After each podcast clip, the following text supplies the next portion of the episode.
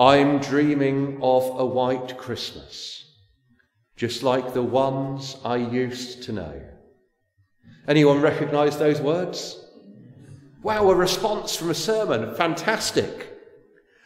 I don't know about you, but I don't remember many white Christmases. I suspect there have been even less in Guernsey than the UK during our lives. So often, though, we seem to think back to how things used to be. If only we could go back in time to this period or that period. The time when we received an apple in our stocking at the end of the bed for Christmas. Or maybe a piece of coal if we hadn't been too good. Or we remember Christmases past when carols didn't start being played before Halloween in the shops or when the church was packed for midnight mass, or when everyone was desperate to watch the Queen's speech. Or should that be the King's speech, come to think of it? We look back to the good old days, back to when things we think were so much better than today. Mind you, looking back to Christmases before COVID is quite appealing. In today's gospel reading, we see Mary visit Elizabeth. Both have had some incredible news. Firstly, Elizabeth is pregnant despite her age. And her husband has been rendered unable to talk since it happened. And then unmarried Mary gets a visit from the angel Gabriel, news about her mission to give birth to Jesus, God made man. And today it's being acted out in our nativity, second half of our nativity play with our young people at the family mass a little later. And so Mary goes with haste, we are told, to visit Elizabeth. What would you be feeling in either of their positions? This year's been terrible. I'm so tired of being pregnant, especially at my age. What are people going to say? I'm not even married yet. Why can't this year be like last year when we didn't have to worry about children coming along? I can understand those suggestions and so many more. Being a parent is exhausting for me, and I'm not even too old, really. Elizabeth, on the other hand, rejoiced when she realized Mary was pregnant with Jesus and was there. John the Baptist, not yet born, leapt for joy in the womb.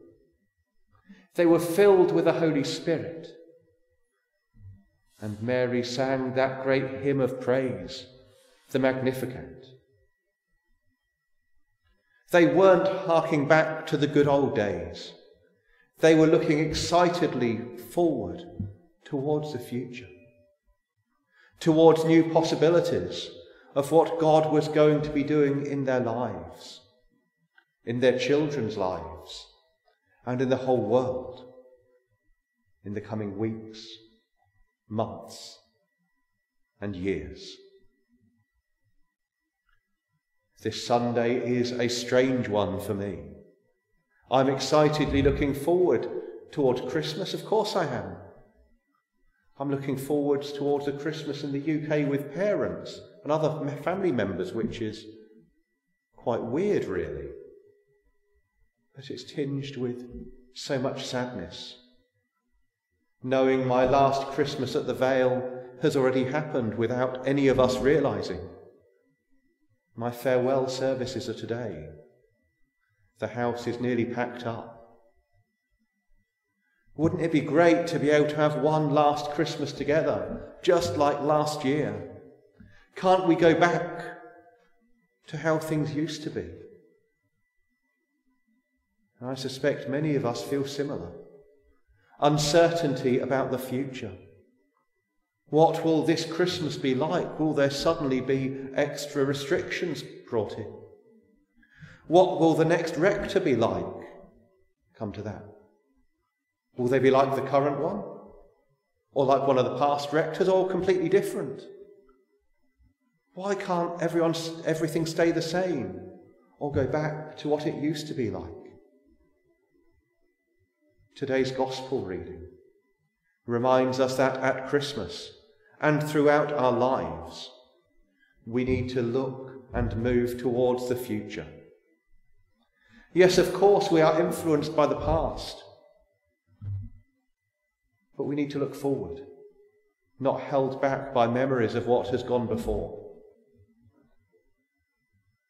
As we look forwards towards the drawing up of a parish profile and the appointment of a new rector at the Vale, please imagine excitedly what God might be calling you and the whole of this parish towards in the future. Ponder, explore, discover what God has in store for you in this new season. Not harking back to the time of Peter Simpson, John Widows, Kevin Northover, Stuart Tanswell, Thomas Bell, or any of the other past rectors. Each of us have played our part up to this point. We've ministered, blessed, done good things, hopefully, done stupid things, almost certainly. We're all human. Remember fondly, yes, please do. But don't be held back by trying to recreate the past. Instead, look towards the future I have really enjoyed and appreciated my time living and ministering here as rector of the Vale amongst you.